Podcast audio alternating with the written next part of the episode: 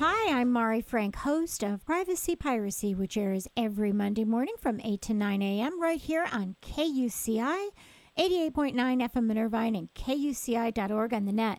I'm pleased to present the weekly segment of Orange County Sheriff News and Safety Tips, and we're welcoming back Gina Cousineau, who is the co-founder of the Be a Hero, Become a Donor Foundation. Her foundation has partnered with the Orange County Sheriff Department and the American Red Cross to raise awareness about donation of all capacities, including blood, blood marrow, organ, and tissue donation. Thank you so much, Gina, for joining us again.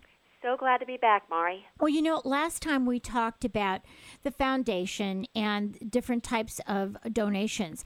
Tell us about marrow donation. Isn't that scary? Oh, uh, that is exactly the comment that most people who approach us or we approach at events say to us. I heard it's painful. Well, we learn very differently. Bottom line is, let's just say this, that there are ten thousand plus patients a year in need of bone marrow transplants. And with, for seventy percent of patients in need, without a stranger offering up their marrow, those patients will never have an opportunity for hope. So to join the registry, it's easy. A consent form, a simple cheek swab in four different areas of your mouth allows the National Marrow Donor Program to tissue type you in terms of your D N A. You match somebody not based on your blood type, but based on your race and ethnicity.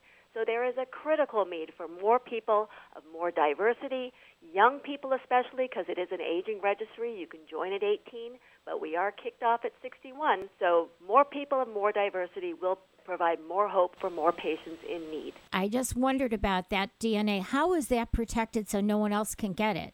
Well, you can imagine, I mean, in terms of the National Marrow Donor Program being a government agency, privacy is absolutely number one in terms of potential donors, because if they cannot protect their privacy, no one will be part of the program, and therefore no lives will be saved. At this point in time, they have had no issues in terms of keeping quiet the D N A sampling nor the information given to contact the individuals. So for those of us, especially in the giving season, that want to help out, tell us how we can get involved. Finding a local drive or actually going online to our website, be a hero become a donor dot org, will get you to uh, all of the events in the area as well as an online registry. What I think is important for people to know is that how you donate.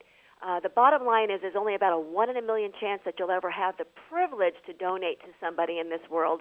And for most people, seventy percent of our donors, it is as simple as a blood donation process called apheresis, where they're able to take your stem cells from your blood. thirty percent of our donors will donate their bone marrow.